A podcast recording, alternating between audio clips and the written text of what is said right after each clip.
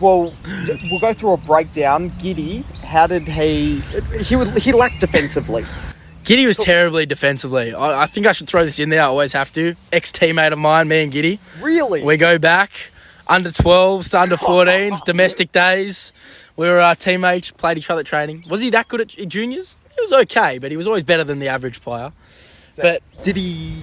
Was he the same height? Uh, he was slightly taller. He wasn't like ginormous or anything like that. I think he grew late. Um, but overall, defensively was really bad. But I think offensively, his lack of shooting, like they were just playing off him five meters off him, and he couldn't hit a shot. Yeah. And I think that really killed the Boomers' spacing, and therefore we couldn't get looks in our offense and stuff like that.